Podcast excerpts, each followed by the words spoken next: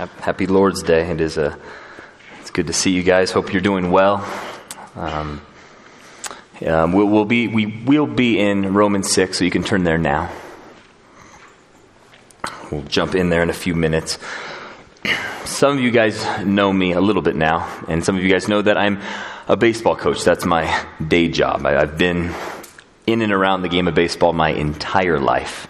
Um, I mean, I, I, think from the age of four to 33, I haven't missed a season as either a player or a coach. It's been my world. And, and every team that I've ever been a part of um, has had an identity, what they call in sports a, a culture.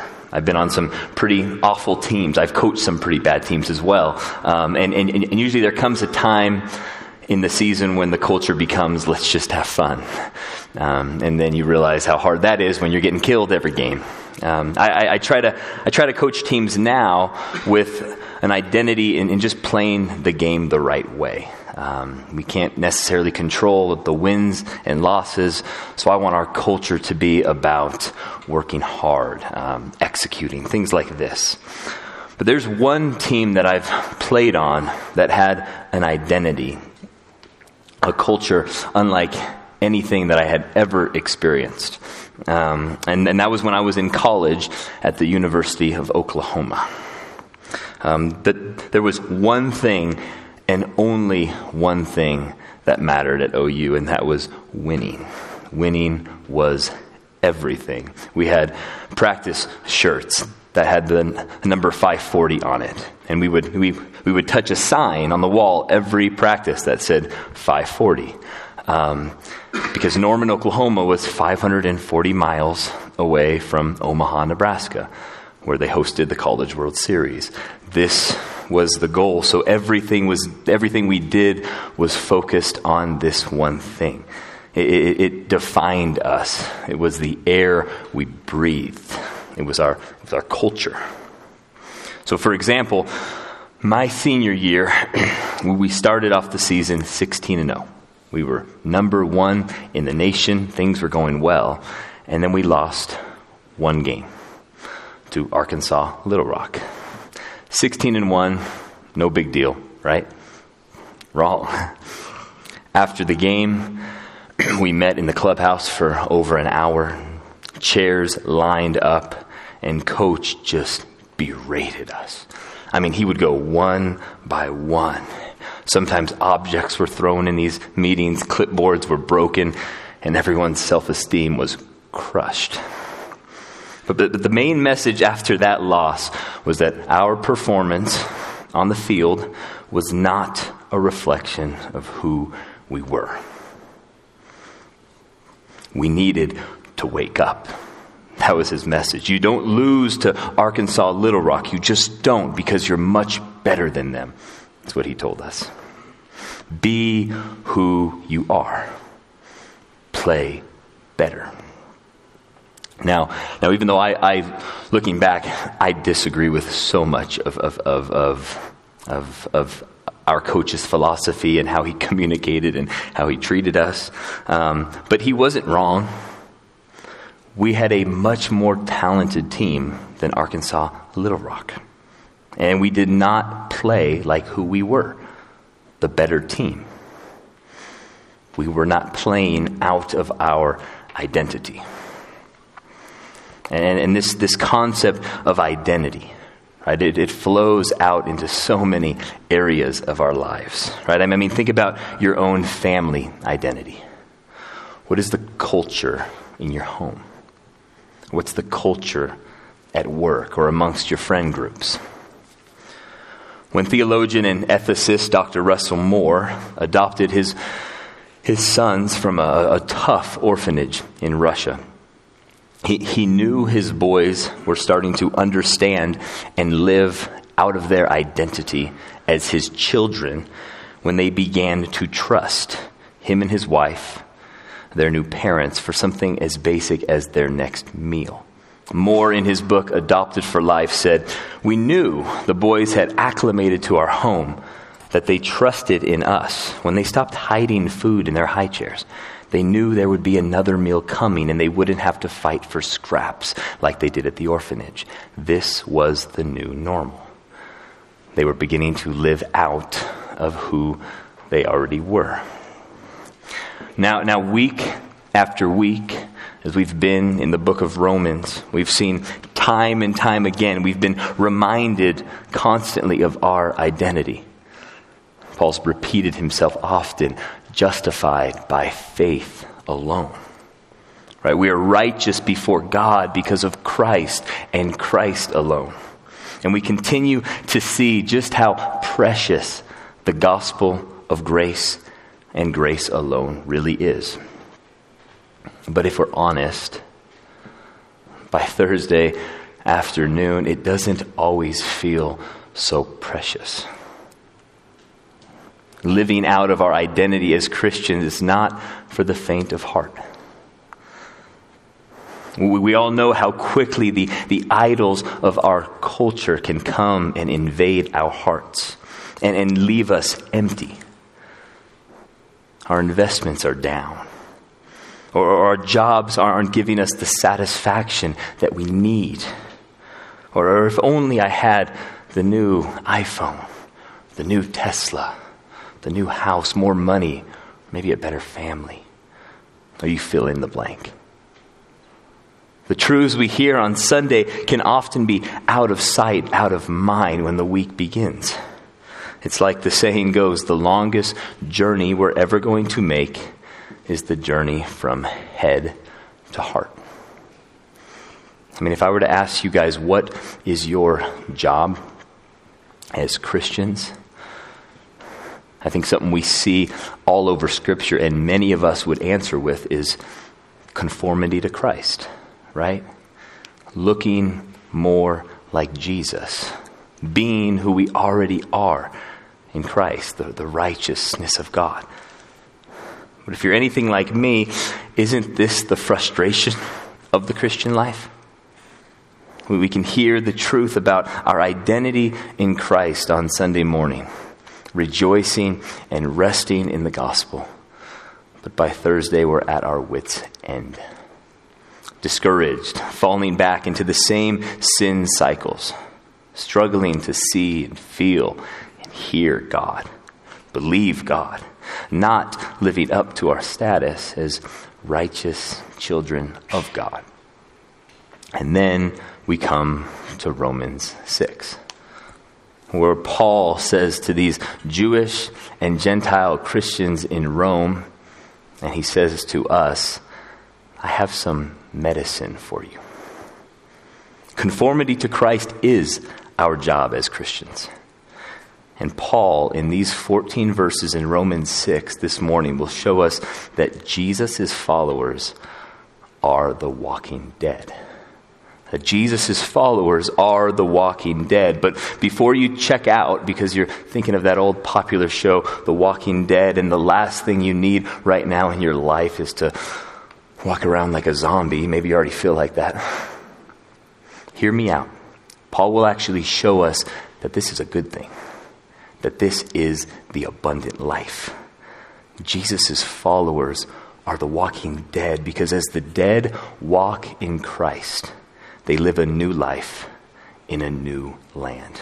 So if you're not already there, Romans 6 is our text. We'll jump into verse 1. This is the Word of God. Verse 1 What shall we say then? Are we to continue in sin that grace may abound? We'll stop here for a minute. The question Paul is asking is a question that he has heard over and over and over again in his ministry. Remember, Paul's the, the, the grace over law guy. And, and in verse 1, he's giving a response to what he just said in verse 20 of chapter 5. He said, Where sin increased, grace abounded all the more. So the question he's posing here is basically since the nature of this grace is super abounding grace, shouldn't we uh, indulge in sin? Shouldn't we indulge in sin that we actually make this grace abound even more? I think about how, how ridiculous this logic is. It's, it's, it's just bad math. Picture a dad who, who, who just forgave his son. The, the dad told his son, no football in the house with friends. And then he leaves home, and, and his son grabs the neighborhood kids, and they come into the home and play some football in the formal living room, only to break the window. To his utter shock, when dad comes home, he totally forgives him. Grace, grace, grace. The, the, the question in our text this morning would be like this kid thinking, hey, I actually want to do more wrong so I can enjoy more of dad's forgiveness. Right? Dumb kid. Bad idea, right? This is what's going on in Paul's question in verse 1 of our passage this morning. Are we to continue in sin that grace may abound? Look at verse 2. Paul says, by no means. Or, or another translation, absolutely not. Or if I was a translator, heck no, bro. And listen to Paul as he gives his reasons why. Verse 2. How can we who died to sin still live in it? Do you not know that all of us who have been baptized into Christ were baptized into his death? We were buried, therefore, with him by baptism into death, in order that just as Christ was raised from the dead by the glory of the Father, we too might walk in the newness of life. Paul here uses baptism as, as a shorthand for the conversion experience. Paul is talking about water baptism, but he, he, he's not saying that baptism in and of itself is what unites us to Christ, but rather baptism as a summary of what has happened internally, namely a new creation or conversion. This is what unites us to Christ. And so, of course, water baptism is part of that. That's, that's going public with our faith. But ultimately, Paul is saying we don't sin that grace might increase because we've been changed. We've been changed. Something co- cosmic has taken place.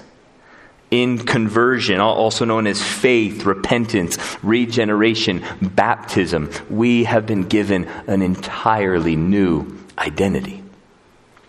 Sinning would be contrary to our new identity. So, no, we don't sin that grace may abound. Absolutely not, Paul says. I love Eugene Peterson's paraphrase of these verses. He says, So what do we do? Keep on sinning so God can keep on forgiving? I should hope not. If we've left the, if we've left the country where sin is sovereign, how can we still live in our old house there? Or didn't you realize we packed up and left there for good? That is what happened in baptism. When we went under the water, we left the old country of sin behind. When we came up out of the water, we entered into the new country of grace, a new life in a new land. We also must see the purpose here, Paul's aim in this passage. Paul's going to get really theological here in a minute, so, so get ready. Strap on your seatbelts. But theology for Paul is never an end in and of itself, but rather a means to an end, from head to heart. Look at Paul's aim in this passage, verse 4 again. In order that, and then he later says, we too might walk in newness of life. A new life in a new land for God's new creation, the church, Jew and Gentile you and me. Verse 5 now expands what he's already mentioned. So look down with me at verse 5. For if we have been united with him in a death like his, we shall certainly be united with him in a resurrection like his. Before we continue on in, in, in Paul's argument, we, we do have to get a little theological. Welcome to the book of Romans. I, I can't continue on in our passage without speaking on the doctrine that theologians call union with Christ. If we're going to understand the rest of what Paul is saying, we must understand Paul's great medicine for Christian living. It's all over our passage this morning. Look at verse 3 baptized into Christ, we're baptized into his death. Verse 4 buried with him into death. Verse 5 united with him in a death like his, united with him in a resurrection like, like his. Verse 6, crucified with him. Verse 8, if we've died with him, we will live with him. If you're a follower of Christ this morning, you have been united to Jesus. You may still be thinking, cool, but what does this have to do with my daily life? And I'd say everything. So, first, what does this doctrine, union with Christ, even mean? Before I give you my best definition at union with Christ, I want you to listen to some theologians express the importance for this often neglected doctrine. So I'll start with John Murray. He says, Nothing is more central or more basic than union with Christ. It is the central truth of the whole doctrine of salvation. John Owen says, Union with Christ is the greatest, most honorable, and glorious of all graces that we are made partakers of. Thomas Goodwin says, Being in Christ and united to Him is the fundamental constitution of a Christian. Robert Letham says, Union with Christ is right at the center of the Christian doctrine of salvation. Lane Tipton said, There are no benefits of the gospel apart from union with Christ. Todd Billings, union with Christ is theological shorthand for the gospel itself. Why then is a doctrine of this magnitude often neglected, left out? I mean, the Apostle Paul himself uses the phrase in Christ or with Christ, right? Speaking of this union more than 160 times in his 13 letters. One pastor theologian, Kevin DeYoung, says, Union with Christ is the greatest doctrine you've never heard. I think this has to be owing to the mysterious aspects of union with Christ. Right? We like doctrines that make sense. A plus B equals C. Justification by faith alone, for example. Easily explained, good news, no mystery, Let's go. Union with Christ, on the other hand, is not only mysterious, like the Apostle Paul says in Colossians when he says, This mystery, which is Christ in you, but it's also mystical. John Calvin says, The indwelling of Christ in our hearts, that mystical union, is the highest degree of importance. So, what is union with Christ? In a nutshell, it can be defined as Christ in you and you in Christ. Christ in you and you in Christ. Henry Scougal, says union with Christ is a union of a soul with God, a real participation of the divine nature. Through the indwelling Holy Spirit, we partake in the inner life of our triune God. That's pretty gnarly, right? I texted a friend of mine who, who, who's doing his PhD on this doctrine, union with Christ, to, to, to give me the most easy, understanding definition. I mean, and he said this, I thought it was helpful. I'm in Christ like I'm in a house. So I get all of who he is and all the blessings that come with him. You in Christ, Christ in you. When I think of you in Christ, I, I, think of a friend of mine from high school. Her name was Katie. Katie was smart, she was pretty, she was popular, but she was also a pretty ordinary girl. Until after high school, she landed a job with Disneyland, where she would become Snow White. Now, again, before she put on the Snow White costume at work, she was just Katie. But the minute she became Snow White, she had all the benefits of being Snow White, namely, thousands of kids wanting to take pictures with her. That's union with Christ. You in Christ. We get all of who He is and all the blessings that come with Him. Christ in you, on the other hand, like one theologian brought up, makes you more like Spider Man.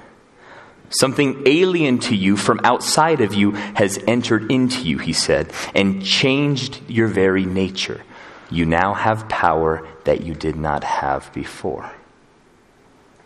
Transformation into your full humanity begins to take place as Christ lives in you. He begins to make you look more like Himself. So, as we continue to work through the rest of this passage, let's keep this mystery in our minds union with Christ. Christ in you and you in Christ, I believe, has the potential to revolutionize our lives. In our passage this morning, Paul affirms in verse 5 what he's already implied in verse 4. The Christian has been united with Christ in his death. But now he also adds this implication through Christ's resurrection. Right? In verse 4, because Christ has been raised and we are in him, we too have been raised. We live out the resurrection life now. Or as Paul says, we walk in the newness of life. In verse 5, he adds another implication. Look down at verse 5 again. It just keeps getting better. For if we've been united with him in a death like his, we shall certainly be united with him in a resurrection like his. We shall. This is future. So, presently, through union with Christ, we have been raised with him. Paul says, live out of that identity. Walk in resurrection power now. And in the future, we will be united with him in a resurrection like his redemption complete. Paul continues, look at verse 6. We know that our old self was crucified with him in order that the body of sin might be brought to nothing, so that we would no longer be enslaved to sin. For one who has died has been set free from sin. Now, if we have died with Christ, we believe that we will also live with him. We know that Christ, being raised from the dead, will never die again. Death no longer has dominion over him. For the death he died, he died to sin once for all. But the life he lives, he lives to God. So you also must consider yourselves dead to sin and alive to God in Christ Jesus. The Christ follower is dead. They have been crucified with Jesus. We are no longer alive, RP. We are the walking dead. Mark explained last week that, that we're either in Adam or we're in Christ. If we've repented of our sins, if we've turned to Christ as our only hope in life and death, then we're in Christ. If you haven't, do it today. In Christ, our old self was crucified with Jesus when he went to the cross and died for our sin. In Adam, our master was sin, and we were enslaved to it. But when you died with Christ, you were given a new master, purchased from sin, brought to God. And as our text says, as Jesus lives to God, so we, like a new master, so we, with a new master, consider ourselves dead to sin and we likewise live to God. Red Bull may give you wings. And I had an energy drink this morning, it really helped. But union with Christ transfers you to a new dominion, to a new realm, a new life in a new land. It's not that you're in Adam and in Christ, and let's just see how this goes. You were in Adam. You're now in Christ. The truest thing about yourself, if you're a Christian, your essence is alive to God. Your old self crucified with Jesus. We need to let that truth sink in. Now, some have, have taken the, the truths of this reality to mean that we can live perfect now Right, this side of eternity, because we're now in Christ, Christian maturity can mean perfection, sinlessness. And they totally miss the not yet aspect of this already not yet reality. They miss the fact that we are both body, soul. Body and soul. Yes, it is true that in our essence, our truest self, we are in Christ. God truly has taken out our heart of stone and given us a heart of flesh, dead to sin and alive to God. But as we will see in the last portion of our text, we do still share solidarity with Adam. So look down with me at verse 12. 12 through 14. Let not sin therefore reign in your mortal body to make you obey its passions. Do not present your members to sin as instruments for unrighteousness, but present yourselves to God as those who have been brought from death to life, and your members to God as instruments for righteousness. For sin will have no dominion over you, since you are not under law, but under grace. Under grace. Though we are in Christ, and Christ is in us, we still live in these mortal bodies. Romans 7 in a couple weeks is going to make that really clear. The most frustrating thing about the Christian life, in my opinion, is the Christian life. Being in Christ and yet sharing solidarity with Adam in our mortal bodies. This tension is real. I heard a good illustration a while back explaining the Christian. Imagine a, a, poison warehouse. A poison warehouse has just been purchased. The new company that bought this poison warehouse is a clean oxygen center. Though the new CEO doesn't share an office with the old owner, right? That would be weird the new company, unless they tear down and rebuild a new warehouse, must deal with the effects of operating a clean oxygen center out of the old poison warehouse. This is the Christian. You are fully in Christ, and yet you live in the tension, the, the frustration of this mortal body, the flesh full and final redemption comes only when we get our resurrection bodies. So, what in the end of this passage does Paul want these Christians and us to do? Kill sin. Like, like John Owen famously said, kill sin or it will kill you. Paul has labored in this text with all these indicatives. What is true about us because of our union with Christ. Now he, he finishes our passage with some imperatives, with some commands. Do not let sin reign. Do not let sin reign. Instead, present yourself to God, your new master, and take orders from him. When we sin, we are lying about who we are. When we sin, we are lying about who we are. Jesus' followers are the walking dead. Though I love reading theology, my, my, favorite, my favorite form of learning theology is through rap, hip hop. Right? Um, artists like Beautiful Eulogy or Jackie Hill Perry or Shai Linne can pack deep theology into like a three or four minute song.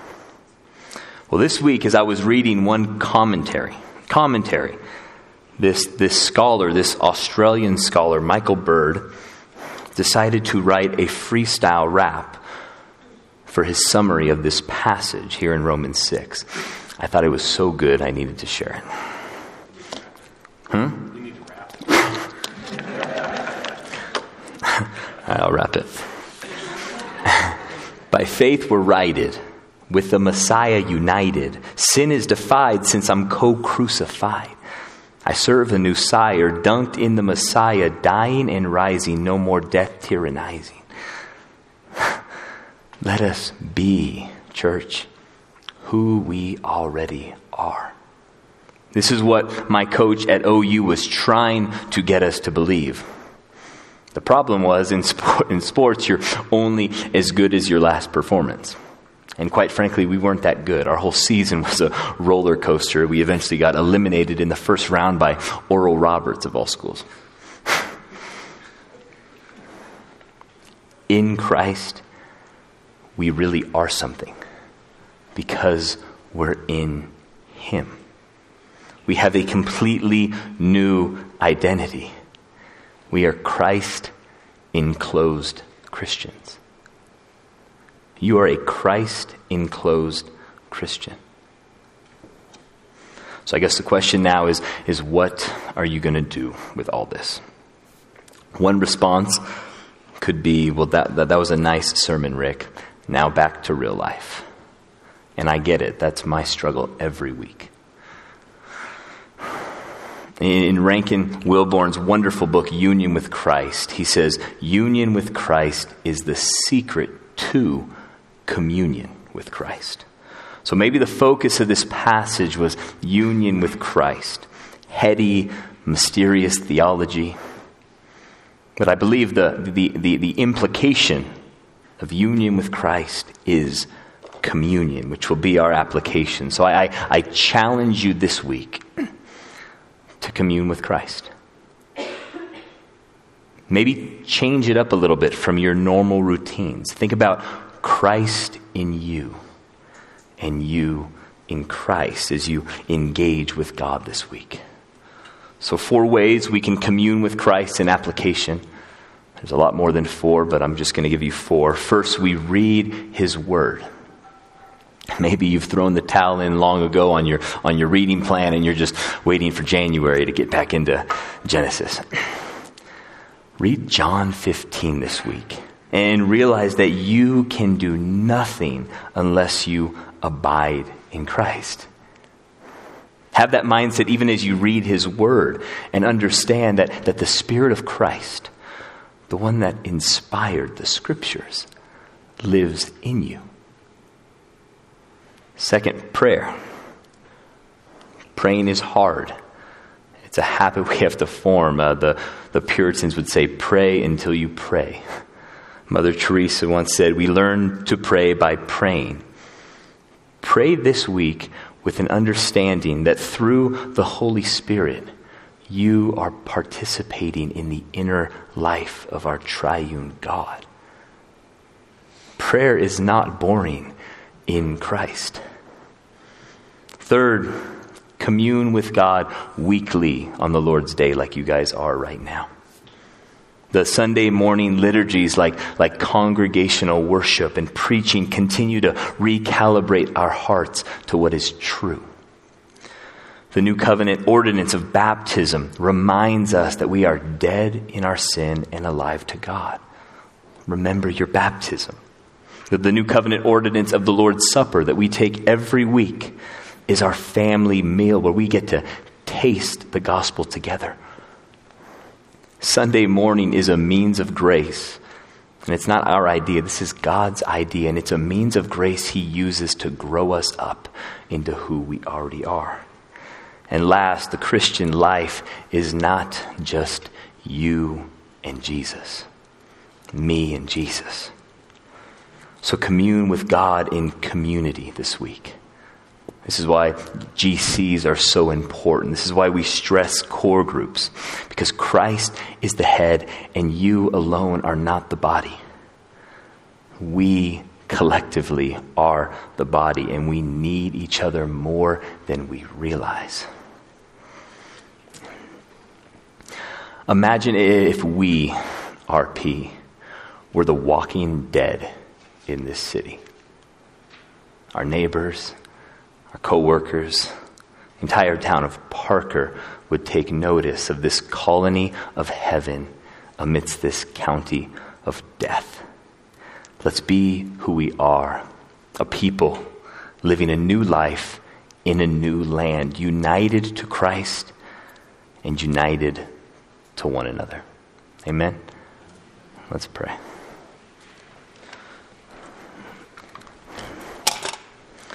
Lord, you are kind. God, thank you for salvation.